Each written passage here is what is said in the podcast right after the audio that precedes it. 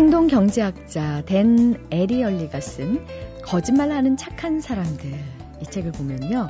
사람들은 자신이 정한 기준을 한번 깨고 나면 더 이상 자기 행동을 통제하지 않는다는 내용이 나옵니다.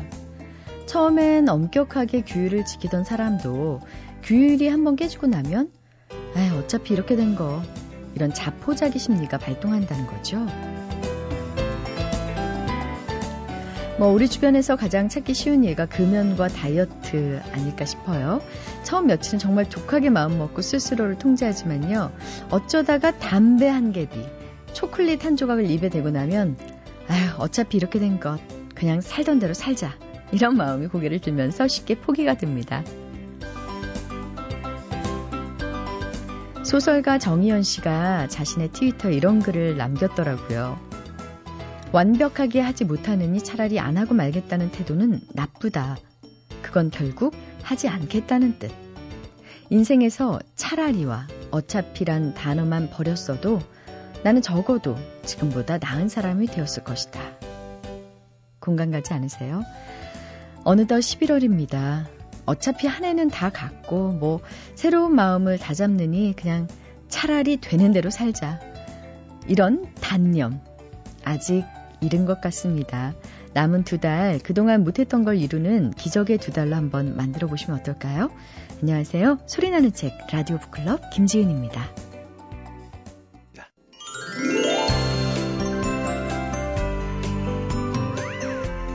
남자들이 가을을 타고 여자들이 봄을 타는 이유를 진화 심리학으로 풀어보니까 이렇더군요. 원시 시대부터 남성은 사냥에 또 여성은 채집에 맞게 인체를 적응시켜 왔대요. 그래서 꽃 피고 봄나물 나는 봄이 되면 채집 생활 유전자가 남아있는 여성의 마음이 설레고요. 사냥의 최적기인 가을에는 야외로 나가고 싶은 충동에 남성의 마음이 설렌다고 하는데요. 어, 이분은 자웅 동체인가? 봄, 가을 다 설레셔서요. 아니면 원시 시대부터 채집도 하고 사냥도 하셨나? 자, 세종대학교 만화 애니메이션 학과의 한창환 교수님 오늘도 책마을 소식으로 함께합니다. 안녕하세요. 네, 안녕하세요. 네. 봄도 타, 가을도 타, 자웅동체. 네. 여름은 네, 봄은 타고요. 가을은 무지하게 탑니다. 예. 가을을 어떻게 보내셨나요? 이번 가을은 무척 바빴습니다. 어, 졸업생들, 학생들을 참 많이 봤던 가을 같고요. 그래서 어, 가을은 사람들을 그리워하는 계절인가 동시에 또 사람들을 많이 이별하는 계절이기도 하죠. 또 새로운 학생들이 졸업해 나가는 또 계절이기 때문에 우리 학 우리 학과 졸업작 분전이 가을에 있습니다. 지지난주에 있었는데 그래서 더욱더 많은 사람들을 만나고 또 이별하는 계절이 가을이 아닌가. 그래서 더 외롭습니다. 네. 어제 오늘 일이 아니기 때문에 네. 네, 깊게 들어가지 않겠습니다. 감, 사합니다 예. 오늘 소개해 주실 책은요? 오늘은 황대권 선생의 고맙다 잡초야라는 책을 소개해 드리겠습니다. 원래 이분이 처음 쓰신 책이 야생초 편지지요. 감옥 생활을 오래 하셨습니다. 30살부터 44살까지 아, 국가기관 조작에 의해서 간첩단 사건에 연루돼서 무기징역을 선고받고 13년 2개월의 감옥 생활 동안 본인 스스로를 치유하기 위해서 자기 주위에 있는 야생초 그림을 그리셨죠. 그 야생초들이 편지를 써서 그걸 책을 내셨는데 그게 베스트셀러가 됐었습니다. 야생초 편지라는 책. 야생초 편지의 두 번째 얘기라는 부제를 붙이고 나온 책이 고맙다 잡초야입니다. 1998년 출소 후에 엠네스티의 초청으로 영국에 유학을 가셨습니다. 그래서 농업 생태학과 생태 디자인을 공부하고 오셔가지고요. 지금은 생명평화결사에서 여러 가지 일을 맡으시면서 전남 영광에서 생명 평화 마을을 일구고 있습니다. 그러니까 영광 숲속에서 혼자 컨테이너 집을 짓고요. 거기서 아, 잡초들과 함께 사시는 것이죠. 근데 뭐가 고마운 거래요? 잡초가 고마운 이유. 네. 자기가 왜 세상을 살고 있는가, 세상 속에 있는 사람이 어떻게 살아야 되는가를 가르쳐 주는 게 잡초래요. 한 번은 이분이 그런 말씀 하시더라고요. 컨테이너 집을 짓고 사니까 우페메달부가 편지를 컨테이너 집까지 가져다 주잖아요, 숲속에. 그 사람이 와서 자기는 돈을 줘도 여기 못 살겠다. 너무 외롭고 너무 무섭다. 그래서 어떻게 사시냐 그랬대요. 자기는 너무 좋은데. 근데 하루는 저녁에 이제 화장실을 가려고 컨테이너에 나와서 일을 보고 들어가는데 몇 발자국 앞에서 후레쉬 두 개가 반짝이더래요. 정말 아마 그런 경험이 있을 거, 있으실 겁니다. 우리 캠핑 같은 거 가보면 불빛이 하나도 없는 숲속 깜깜합니다 정말 이분 표현으로는 블랙홀 같은 어둠이다 빨려 들어간 어둠 같은 곳에 번쩍하는 두 개 불빛이 보이더래요 처음에는 사람 줄 알았는데 보니까 그게 바로 야생 동물의 밤에 눈에서 나오는 눈. 광채라는 거죠 어찌나 놀랬는지 깜짝 놀랐대요 자기도 숲에 들어와서 사는 사람인데 그 순간 내가 왜 놀래야 되는가라고 생각했대요 이건 놀랄 생각 하고 숲에 들어온 건데 그래서 똑바로 쳐다봤대요 눈싸움을 한 거죠 그러니까 그쪽도 이 황대훈 선생 눈에서 빛이 나오겠죠. 그래서 둘이가 눈싸움을 해서 결국은 돌아가더래요. 아. 그리고 들어와서 잠을 자려는데 너무 두근두근 잠이 안 오더래요. 그때 안 거죠. 자연 속에 들어와 살겠다고 들어온 사람이 자연이 아닌 사람이라는 거에 늘 내가 놀래고 있구나. 그래서 음. 그때 문을 열고 들어가서 컴컴한 숲속으로 한참 걸어 들어갔어요. 그래서 밤공기를 맡으면서 나무 옆에서 30분, 1시간, 2시간 나무처럼 그때서야 알았대요. 내가 숲이 돼야 숲이 편한 곳이구나. 그리고 다시 돌아와서 편안히 주무셨다고 합니다. 이런 그 숲속의 생활들 속에서 본인이 야생초 편이었을 때는 감옥이었거든요. 감옥에서 나가지 못하는 감옥 생활을 본인 야생초와 더불어서 자신을 확인하는 작업을 했다면 이번에는 자연 속에서 사람이 자연과 어떻게 함께 살 수 있는가에 대한 본인의 생각들을 잘 정리해 주신 책인데요. 이런 얘기가 있습니다. 본인이 제일 평화롭고 즐거운 시간이 설거지하는 시간이래요. 점심 때 전날부터 그 아침까지 모아놓은 점심까지 먹었던 거를 이렇게 그릇에 다 넣어놓고 시냇물로 닦는데요. 어, 기름이 있는 물건들은 이미 다 휴지로 닦아냈고 나머지들은 다 웬만하면 물로 다 닦는답니다. 그리고 기름이 조금 묻었다 생각되는 건 이제 비누로 자기가 폐식용유로 만든 비누로 닦는데요. 그래 닦다 보면 시냇가에 조그만 생물들이 보인다는 거예요. 벌레도 보이고 조그만 물고기도 보이고 그 생명들을 보면서 설거지하는 순간 뭐를 식용유나 그다음에 세제 같은 거를 쓸 수가 없다는 것이죠. 내가 이 그물 속에 사는 것들을 보는 순간에 나는 얼마나 깨끗이 여기서 설거지를 해야 되는지 음. 함께 살고 있는 세상이라는 걸 느끼게 된다는 겁니다. 이런 이야기들이 잔잔하게 있는 책이 바로 고맙다 잡초야 합니다. 또 흥미로운 얘기 이런 것도 있습니다. 빨래하기 귀찮아서 산속이니까 꾀를 내서 그냥 옷을 다 벗고 일을 하신대요. 옷을 입고 있으면 그게 또 빨래할 거리가 되니까 네. 그것도 또 물을 더럽게 할 수 있어서 웬만하면 사람 없으면 하루 종일 사람 만날 일이 없으니까 옷을 벗고 일을 하시는데 그럴 때 보니까 한 번씩 벌에 쏘인답니다. 음. 옷을 다 벗고 하니까. 근데 가만히 생각해 보니까 이미 저 벌레들이 나를 의심하고 있다는 생각이 들더래요. 공격자로. 음. 내가 그런 마음을 갖게끔 행동했나 보다. 음. 라고 마음을 먹기 시작하니까 그다음부터는 벌레가 쏴도 별 의미가 없고 아픈 것도 모르겠고 그다음부터는 그런 거에 대해서 걱정하지 않게 되더라고요. 아. 자연 벌침도 맞으시고 여러 군데 맞으셨다. 건강이 더 좋아지셨을 수도 있겠어요. 자, 황대건의 고맙다 잡초야 오늘 책마을 소식이었습니다. 네, 감사합니다. 잊혀질 뻔한 책, 묻혀질 뻔한 책을 소개해드리는 시간, 뻔한 책. 이번 주에 소개해드릴 뻔한 책은요, 소설 공중근해와 남쪽으로 튀어로 우리나라에서도 큰 사랑을 받고 있는 일본 작가 오쿠다 히데오의 장편 소설 올림픽의 몸값입니다. 음, 오쿠다 히데오의 작품치고는 좀 덜 알려진 소설이 아닐까 싶어요. 그런데 작가 이 오쿠다 히데오는요, 스스로 자신의 작품 가운데 최고의 도달점이라고 했을 정도로 만족스러워하는 작품이 올림픽의 몸값이거든요. 어떤 내용일까요? 도서출판 은행나움의 이진희 편집주간의 소개로 만나보겠습니다.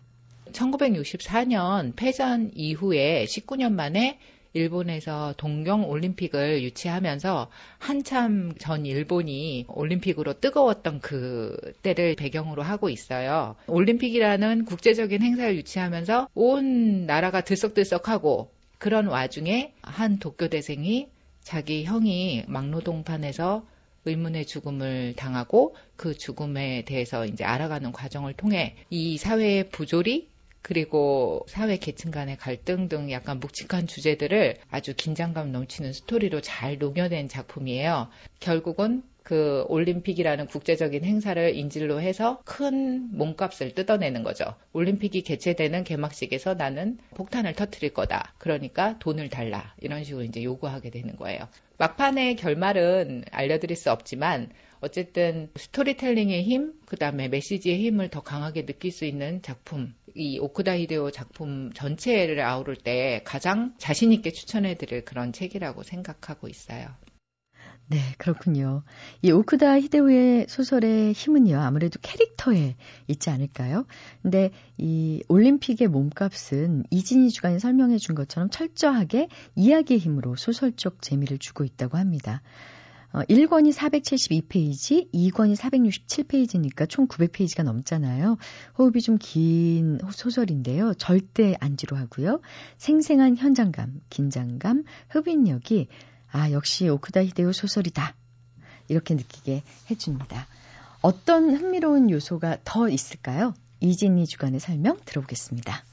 등장인물이 굉장히 매력적인 인물이라는 거죠. 요즘에 흔히들 좋아하시는 그런 아리따운 남자 탤런트처럼 뭔가 지성과 미모를 갖춘 그런 인류대 도쿄대생, 뭐 하얀 피부를 가진 여린 감성의 그런 도쿄대생이 어떻게 권력을 상대로 싸우면서 구릿빛 피부에 근육질의 테러리스트로 변해가는가. 이런 외형적인 모습도 충분히 느끼실 수 있고 또 예전에는 마르크스만 공부하던 행동하지 않는 그런 머리로만 생각하는 한 명의 청년이 행동하는 노동자, 또 노동자들을 위해 실제로 용기를 내는 그런 변화해가는 모습을 좀 체크하시면서 보는 것도 이 책이 주는 재미라고 생각을 해요.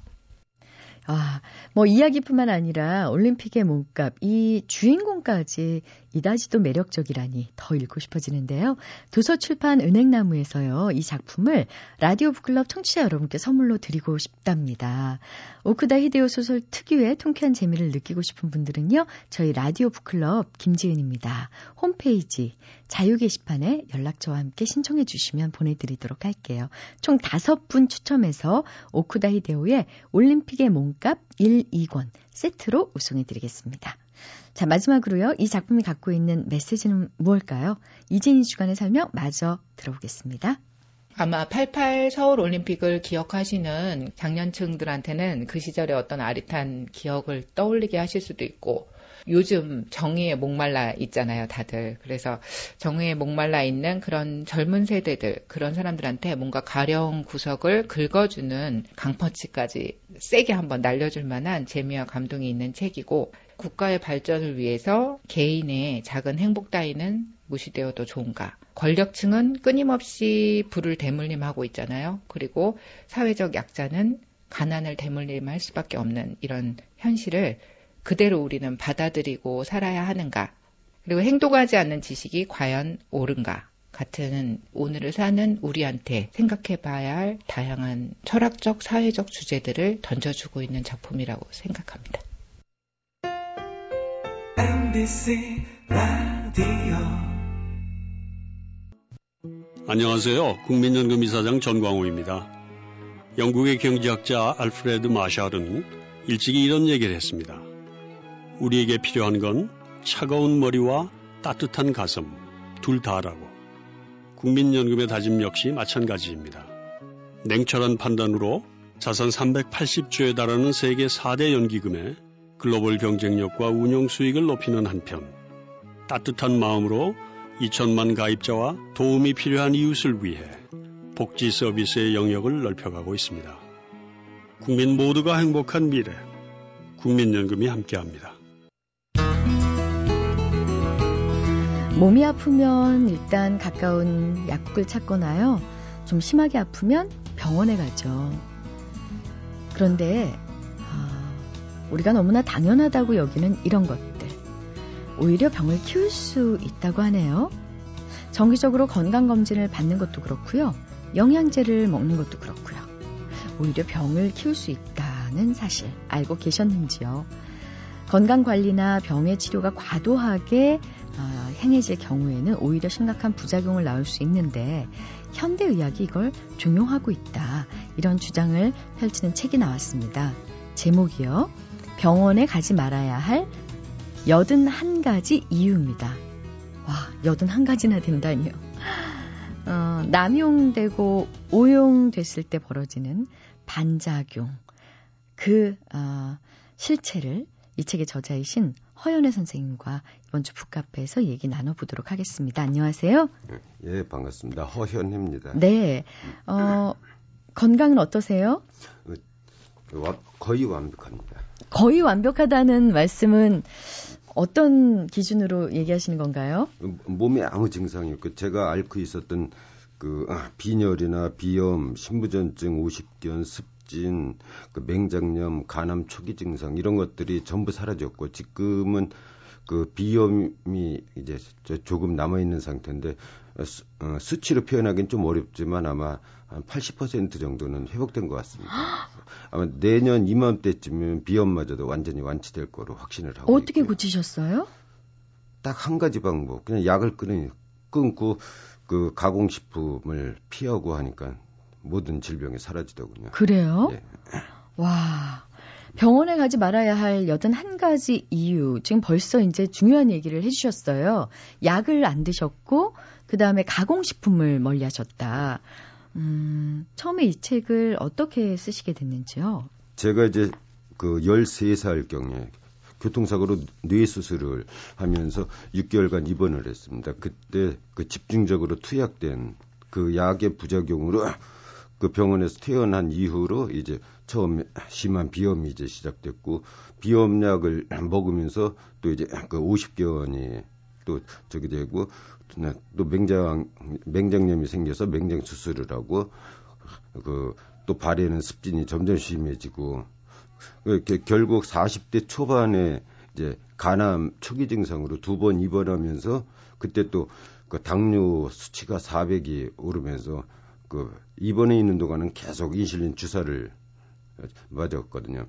그 그때 이제 머리를 스치는 스치는 것이 어 질병이 치료되는 것이 아니고 약 때문에 오히려 하나 하나 하나 계속 질병이 늘어가고 있다라는 그런 생각을 하면서 이제 병원을 퇴원했고 모든 약, 그 처방받은 모든 약을 버린 후에 이제 현대약을 그 파고들기 시작했죠. 네. 근데 두렵지 않으셨어요? 혹시 약을 끊으면, 어, 뭐 다른 좀 막아놨던 그 병들이 또 갑자기 더 악화되거나 이럴 거. 뭐, 물론 처음에는 약간의 그 두려움도 있었던 건 사실인데 이제 각종 의학 서적이라든지 의학 논문 이런 것들을 뒤적이면 뒤적일수록 그 이제 그 부작용을 더 알게 됐고 이제 한 1년 정도 지나서부터는 일체 병원을 끊을 수가 있었습니다. 네. 근데 간암 초기까지 갔다고 예, 했는데요. 그래서 두 번 입원했었습니다. 근데 예. 간암 같은 경우도 입원하시고 더 이상의 치료를 안 하신 거잖아요.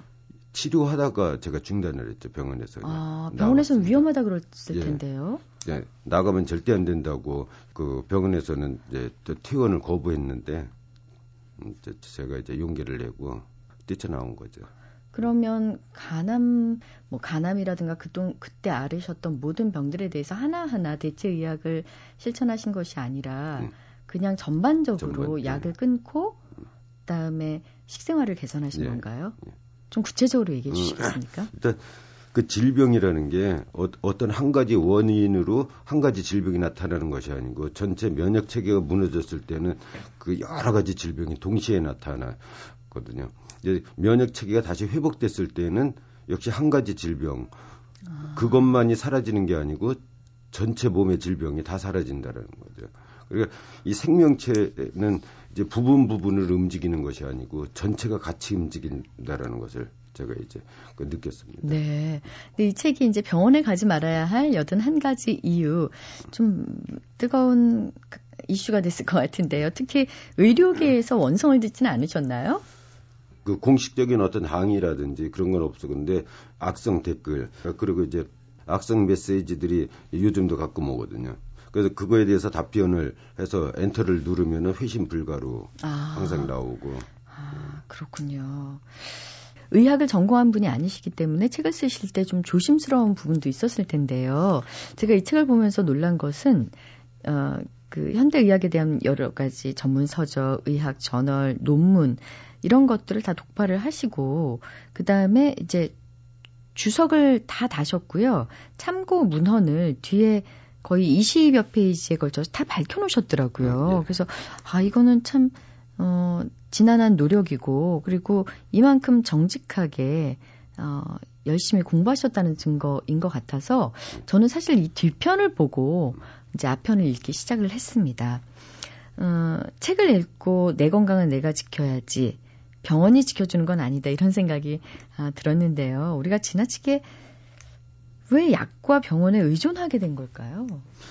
지금 현대약은 그 의료라기보다도 신흥 종교라고 생각합니다. 그러니까 주류 의사나 주류 언론 제약회사를 통해서 그 신흥 종교에 그 맹신하게 된 거죠. 그 현대의학이라는 게 치료할 수 있는 병은 전체에서 5%도 되지 않는 더구나 그 5% 치료할 수 있는 5%라는 거는 주로 교통사고라든지 그 뇌졸중이라든지 심장마비 이런 위급한 상황에서는 그, 그 대처를 할 수 있는데 그 이외의 만성 질환, 신부전증이라든지 뭐 암이라든지 고혈압이라든지 당뇨병, 그 다발성 경화증 이런 만성 질병에 대해서는 현대의학은 전혀 손을 대지 못한다는 거죠. 그런데도 일반 대중이 현대의학이 치료해내고 있는 걸 알고 있는 거는 잘못된 그 내용으로 신흥 종교에 빠져 있기 때문에 그 맹신하고 있다는 거죠. 네.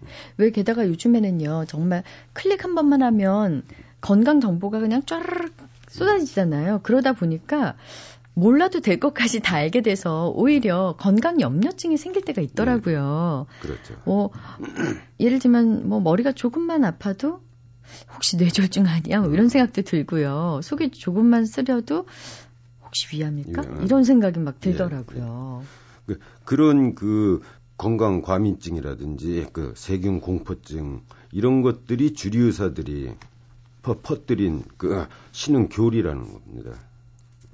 어떤 의미에서 그러신 건가요? 그래 사실 생명체는 그 항상 그 변화하는 거거든요. 그래 건강한 사람도 어떨 때 심장이 조금 아프기도 하고 또 어떨 때 머리 두통도 좀 생기기도 하고 그 소화가 안 될 때도 있고 이런 것들이 아주 정상적인 생명체 살아있는 생명체의 그 현상이라는 거죠. 이 책이 또 비판하고 있는 지점이요. 현대의학에 말씀하신 그런 분, 분 그런 부분뿐만 아니라 병원을 조종하고 있는 보이지 않는 손이 있다 이렇게 주장하셨습니다. 그래서 현대의학이라는 그 신흥 종교를 만들어낸 그 세력 이랄까 결국 이제 주류 의사를 앞세운 그 제약회사, 제약회사는 이제 그 세계적으로 가장 수익을 크게 남기는 초거대 기업이거든요. 어, 제가 이 책을 내고 첫 번째 가장 그 강한 협박을 받은 게 제약회사로부터 받았습니다. 결국 그 출판사하고 같이 그 얘기하면서 설마 소송에서 이긴다 해도 아, 피투성이 승리 가 되, 된다. 차라리 내용을 바꾸자 해서 두 줄을 빼냈거든요. 아. 제약회사와 현대의학의 결탁이 현대의학에 대한 어, 불신을 조장할 것이다. 이렇게 얘기를 하셨는데요. 어떤 점에서 그런 걸 느끼셨는지요? 네, 사실 그 현대의학에서 발표되는 대부분의 연구 논문들 그것의 거의 80% 이상이 제약회사가 재정 지원을 그 하는 연구 라고 하거든요. 80% 이상이 왜곡된 조작된 논문이라는 거죠. 어. 그건 제 책에서도 곳곳에서 그 자료들을 찾아서 이제 밝히고 있는데요. 그러나 그 제약회사나 주류회사가 처벌받는 경우는 사실 거의 없고요. 음. 거대한 그 어떤 자본주의 논리에 의해서 이제 다 덮여지게 덮여지고 잘못된 논문의 그 희생은 결국 일반 시민들이 다 약의 부작용으로 이제 암으로 진전되고 심장마비로 진전되고 예, 이렇게 나간다는 거죠. 네. 그뭐 약물에 의한 피해도 있지만은요. 의료 장비에 의한 진단 여기도 어, 굉장히 주의를 기울여야 된다고 얘기하셨어요. 뭐, 뭐, 초음파, 엑스레이, CT, MRI. 저희는 이제 믿고 가서 건강 검진을 받거든요. 근데 이게 위험하다고요? 그 엑스선, 엑선 촬영이나 CT, PET, MRI 이런 그 기계에서는 강력한 방사능하고 자기장이 방출되거든요. 결국 그 검사를 많이 받으면 받을수록 지방층에 방사능은 계속 축적되고 또 특히 그 검사를 받을 때마다 그 복용하는 조영제, 조영제는 거의 무, 전부가 다 그 발암 물질로 구성되어 있거든요. 그래서 어, 국가에서도 철저히 관리하는 물질들이고요. 음, 그 그거를 매 검사할 때마다 또 뭐 복용하고 또 복용하고 특히 이 병원에서 조사 검사했던 그 MRI나 CT 그 영상을 또 저 병원에 가면은 그걸 거부하고 처음부터 다시 다시. 찍죠. 그러니까 환자들은 계속 저기 합성 화학 물질이나 방사능이 그 지방층에 계속 축적되니까 그 만성 질병이 유발될 수밖에 없다고 네. 생각합니다. 왜 요즘에 이제 환절기고 이러다 보니까 독감 예방 주사 맞으라고 많이 쓰여 있더라고요. 음. 저도 이제 매번 맞을까 맞아야지 하다가 정말 시간이 없어서 못 맞고 지나가는데요. 어, 예방 접종 역시 너무 맹신하지 말아라 이렇게 말씀하셨어요. 예방 접종은 한마디로 도박이라고 생각합니다. 도박이요. 예. 앞으로 과연 그 내가 병에 걸릴까 안 걸릴까라는 그 1%도 안 되는 그 확률에 역시 그 부작용의 위험성을 감수하고 앞으로를 예방한다라는 것은 그 완벽한 도박이라는 어, 거죠. 혹시 그런 백신의 부작용의 예를 들어주실 수 있을까요? 책에는 타미플루의 네. 부작용을 얘기해 주셨는데요. 그 전 세계적으로 그저 신종플루에 걸려서 죽은 그 FDA에 보고된 그 숫자를 비교할 때 신종플루가 원인이 돼서 죽은 숫자의 거의 20배가 저기 타미플루의 부작용으로 그 죽은 수, 그 숫자로 보고가 돼 있습니다. 그러면요, 면역력이 약한 아이들의 경우는 어떻게 해야 되나요? 그렇다고 예방 주사를 아주 안 맞을 수는 없잖아요. 그, 그러니까 그 전통의학, 약초라든지 뭐 우리 그 선조들이 그 전해준 민간 요법 이런 것들이 전혀 부작용이 없는 그 예방법이 될 수 있기 때문에 그 방법이 더 현명하다고 생각합니다. 그, 그 방법이 훨씬 겨, 그 비용도 적게 들고 부, 그 자녀들한테도 안전하고 그렇게 생각합니다. 네. 저희가 이렇게 건강검진을 받거나 이제 예방을 하려는 이유가 그 예를 들면 뭐 암 같은 경우에는 조기에 발견해서 조기에 치료하려는 목적이 아니겠습니까? 아마 현대인들이 가장 두려워하는 병이 암일 텐데요.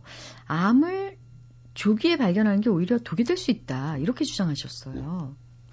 그 조기 검진은 조기 사망이라고 저는 주장합니다. 그 결국 그 암을 조기에 찾아내기 위해서 그 시행되는 수많은 그 약물하고 기계 그것 때문에 오히려 그 건강한 사람마저 아, 진짜 암에 걸리고 그 제가 취재했던 암 환자들의 거의 대부분은 다 그 정기 검진을 계속 받아온 사람들이 대부분이었거든요. 근데 암 치료율은 예전에 비해, 비해서 훨씬 높아졌다 그러고 그게 혹시 조기 발견의 덕 혹은 수술의 기술의 발달 그래서 그런 게 아닐까라는 생각을 해봤었는데요. 한 예로 제가 이제 그 여러 사람을 취재하다가 두 가지 경우를 이제 책에 비교를 대비를 시켰거든요. 어, 2000 2003년 초에 한 분이 대장암 2기 판정을 받았습니다. 그, 그리고 그분은 바로 수술, 항암 치료, 방사선 치료를 해서 그 5년 정도까지 계속 그 고통 속에서 그 사, 거의 5년 정도 그 기간 동안 세 번 재수술을 했다고 하고 또 전체 비용이 한 3억 정도 들어 들어갔다 그래요. 그러면서 오, 2008년 경에 그분은 돌아가셨고 또 비슷 비슷한 케이스라 한번 2003년 초 그 시기에 역시 대장암 일기 판정을 받았 받았는데 아무런 그 치료를 거부하고 그 충청도 고향으로 돌아가서 그 거기서 그냥 건강하게 살다가 결국 2008년도 비슷한 시기에 이제 대장암 말기 판정을 받고 4개월 후에 비슷한 시기에 돌아가셨거든요. 그때 이제 의사들은 그런 경우를 흔히 그렇게 말했죠. 첫 번째 사람은 미리 암을 찾아냈기 때문에 5년이라는 생명을 그 연장시켰고 두 번째 사람은 늦게 발견하고 치료를 거부했기 때문에 4개월 만에 어, 죽게 됐다라고 주류 의사들은 그렇게 얘기를 하는데 과연 그 삶의 질에 있어서 어느 것이 우수하냐라고 할 때 저는 후자가 치료를 거부하고 5년간 건강하게 살다가 돌아가신 그분이 더 그 삶의 질이 우수하다고 생각합니다. 그, 그리고 제, 제 책에도 나와 있는 제 실제 보고인데요. 2007년 미국 의학저널에 발표된 논문에 의하면 암으로 사망한 86명을 부검한 결과 26%에 달하는 22명이 암이 아닌 것으로 확인됐습니다. 또 비슷한 다른 그 일리노이 대학에서 검, 그 연구한 그 조사에서도 암으로 사망한 250명을 부검한 연구에서도 44%에 달하는 111명이 암이 아닌 것으로 확인됐습니다. 그 오히려 건강하게 더 살 수 있었던 사람이 조기 검진이라든지 그 이런 거로 인해서 희생을 당했다는 거죠. 네. 그것이 1, 2%가 아니고 거의 대부분 보고서들을 보면 20% 30% 이상이 된다는 거죠. 성인병 중에서는 또 이 당뇨병과 고혈압에 대해서도 신경들 많이 쓰시잖아요. 또 허연회 선생님께서는 실제로 당뇨를 앓으셨기 때문에 당뇨에 대해서만큼은 더 하실 말씀이 많을 것 같은데요. 당뇨도 약을 끊으면 치료가 된, 된다고 생각하시는 거죠? 예, 확신합니다. 그러니까 병, 그 간암 초기 증상으로 그 이전에도 계속 약을 먹으면서 또 병이 생기고 병이 생기고 그래 결국 40대 초에 두 번에 걸쳐서 그러니까 간암 치료를 위해서 이제 입원을 했는데 그 입원할 그 상태에서 그 당뇨 수치가 400까지 올라가. 그, 그 상황에서 제가 이제 현대학의 어떤 호구를 좀 느끼면서 병원에서 나왔고 당뇨 당뇨 치료제 이, 이걸 전혀 복용을 하지 않았거든요. 그리고 인슐린 주사제도 일체 단 한 번 맞지 아. 않고 그대로 다 버리고 그 이후로 약을 거부하고 주로 이제 저는 채식을 주로 하는데 그렇다고 고기를 전혀 거부하는 건 아니고요. 주로 채식을 하면서 그 약하고 가공식품을 끊으니까 결국 당 수치도 정상적으로 다 돌아왔고요. 그 당뇨병이라는 게 결국 그 약의 부작용으로 그 췌장이 췌장 기능이 약해지는 게 그 당뇨병이기 때문에 췌장 기능을 살려야 되거든요. 그럼 당뇨병은 저절로 없어진다는 거죠. 췌장 기능을 회복시키기 위해서는 가능한 합성화학 물질이 들어있지 않는 야채나 과일 이런 쪽으로 돌아가면은 그 췌장은 회복된다고 네. 확신합니다. 그러면 당뇨와 함께 가는 게 또 고혈압 아니겠습니까? 고혈압도 저는 그렇게 알고 있었거든요. 고혈압 약은 그냥 평생 먹는 거다.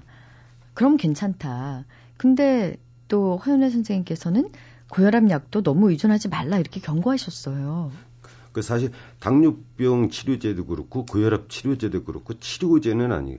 그 의사들도 치료제라고 주장하는 사람은 그 단 한 명이 없고요. 다들 혈압과 그 혈당을 유지하는 그래서 이런 약들은 평생 먹어야 되는 약이거든요. 역시 신부전증 약도 치료제가 아니기 때문에 평생 먹어야 한다고 하고 고혈압이라는 그 질병 역시 그 합성 화학 물질이 지방층에 누적되면서 그 혈관이 어, 굳어진 상태가 그 고혈압이거든요.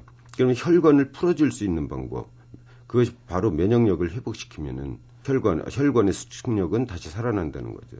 그 뭐 이제 몸에 나타나는 병도 병이지만 요즘 현대인들은 우울증 많이 앓고 있잖아요. 근데 우울증도 왜 질병으로 보느냐 이렇게 현대의학을 비판하셨어요. 생활하다 보면은 그 좀 기분 나쁠 때도 있고 또그 아, 슬플 때도 있고 근데 특히 이제 뭐 시험에서 떨어진다든지 사업에서 실패한다든지 아니면 그 심한 부부싸움을 한다든지 이럴 때 심, 그 심적으로 외로워지는 건 사실이거든요. 그, 그것이 질병이 아니라는 거죠. 근데 그 상황에서 정신과 병원을 찾아가면은 거의 모두가 다 그 우울증 약을 처방을 하거든요. 근데 특히 문제가 되는 거는 그 우울증 치료제들이 암페타민이라고 하는 히로뽕이라는 사실이죠. 의사가 처방하면 암페타민이라고 하는 합성, 에, 합법적인 치료제가 되고 의사 처방 없이 그걸 입수하게 되면 히로뽕이라고 하는 불법 그 마약이 되는데 우울증 치료제하고 히로뽕하고는 성분이 동일한 약이거든요. 그럼 그럼 암페타민이라는 성분은 사실 우울증 치료제뿐만 아니라 거의 모든 약에 다 포함되어 있어서 그래서 약이 진통 역할을 하는 게 바로 이 히로뽕의 기능이거든요. 네. 결국 우리가 우울증 치료제 또 고혈 그 고혈압 치료제라는 이름으로 히로뽕을 처방받고 있는 거죠. 음. 근데 어, 우울증이라는 게 선생님께서 방금 말씀하신 것처럼 어떤 특별한 일이 발생했을 때 어, 순간적으로 우울해진다거나 슬퍼진다거나 이런 거면 괜찮은데 흔히 이제 의학에서 말하는 우울증이라는 것은 장기간 계속되는 우울증을 가리키는 거 아니겠습니까? 그럴 그렇죠. 경우에는 처방을 받지 않으면 이 우울증이 좀 더 심해질 가능성은 없을까요? 그 많은 연구에 보면은 우울증으로 오래 그, 그 고통을 겪는 사람들이 그 자연으로 돌아가고 그러면서 이제 운동이라든지 그 채식 위주의 그 자연 음식을 뭐 그 먹은 경우에는 대부분 우울증 증상이 쉽게 치료되는 그런 사례들은 얼마든지 그 보고가 돼 있거든요. 근데 그 병원에 찾아가면은 그런 자연식을 권하는 것이 아니고 바로 약, 즉시 약 처방을 하는 그 약에 의해서 결국 그 부작용으로 자살이라든지 살인이라든지 폭력 이런 행위들이 계속 나타나게 되고요. 유명한 영화 배우였던 그, 그분도 역시 그 우울증 치료제의 부작용으로 돌아가셨거든요. 현대의학이 이룬 성과도 참 크지만 말씀을 듣고 나니까 현대의학에 또 어두운 이면도 있을 수 있겠다. 아, 좀 맹신해서 약간 조심스럽게 현대의학을 바라보게 되는데요.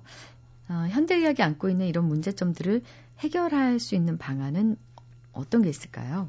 결국 그 현대의학과 전통의학이 잘 교류를 해야 된다고 생각합니다. 현대의학이 위험한 상황, 위급 상황은 확실히 그 효능이 있다라는 걸 인정하고요. 반면에 현대의학은 치료하는 그 의학이 아니고 당장 나타난 그 어떤 고통을 완화시켜주는 그 대증요법이기 때문에 그 대증요법 역시 생활 그 인간한테는 필요한 거고요. 그러나 전통의학은 치료하는 그 의학이기 때문에 그 전통의학에 의존해서 치료할 때는 좀 시간이 걸리죠. 그 시간이 걸리는 동안은 또 그 현대의학에 의존하면서 그 진통이라 통증이라든지 이런 걸 좀 완화하고 그 위급한 상황을 모면하고 치료를 할 수 있는 전통의학과 그 응급 상황을 그 해결해 줄 수 있는 이 현대의학이 잘 조화를 이뤄야지 정말 그 인류의 건강을 회복할 수 있다고 생각합니다. 네. 그 앞서 말씀하셨던 제약회사나 뭐 이런 곳에 대한 규제에 대한 생각은 어떠신지요? 그 일단 현재 그 약을 승인받는 과정에서 그 약에 대한 임상실험 보고서는 전적으로 제약회사가 자체적으로 그 조사하고 만들고 그리고 그 전체 보고서를 보고하는 것도 아니고 그것의 요약 보고서를 이제 제출해서 승인을 받는데 이런 그러기 때문에 만들어지는 약들은 위험할 수밖에 없고요. 그 조작된 논문에 의한 것이라 반드시 약 승인에 있어서는 국가기관이 철저히 감독을 해야 된다고 생각합니다. 이건 생명과 연결돼 있는 거거든요.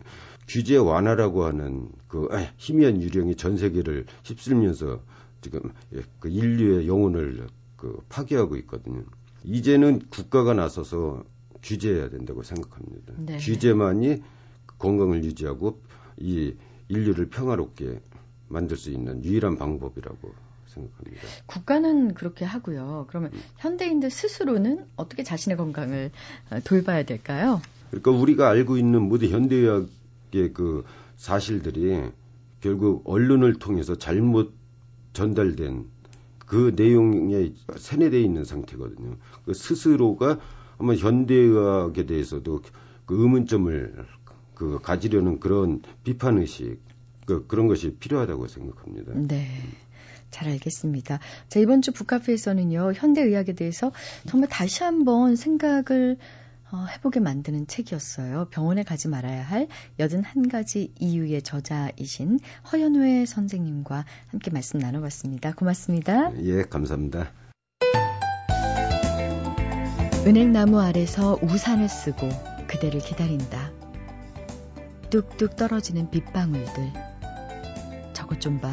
꼭 시간이 떨어지는 것 같아. 기다린다. 저 빗방울이 흐르고 흘러. 강물이 되고, 바다가 되고, 저 우주의 끝까지 흘러가. 다시 은행나무 아래에 빗방울로 돌아올 때까지. 그 풍경에 나도 한 방울의 물방울이 될 때까지. 원재훈 시인의 은행나무 아래서 우산을 쓰고라는 시의 첫 대목이었어요. 은행나무 아래서 누군가를 하염없이 기다리고 싶은, 아니, 기다려도 좋을 가을입니다. 오늘도 늦가을의 정치 마음껏 누리셔야죠. 지금까지 소리나는 책 라디오 북클럽 저는 김지은이었습니다.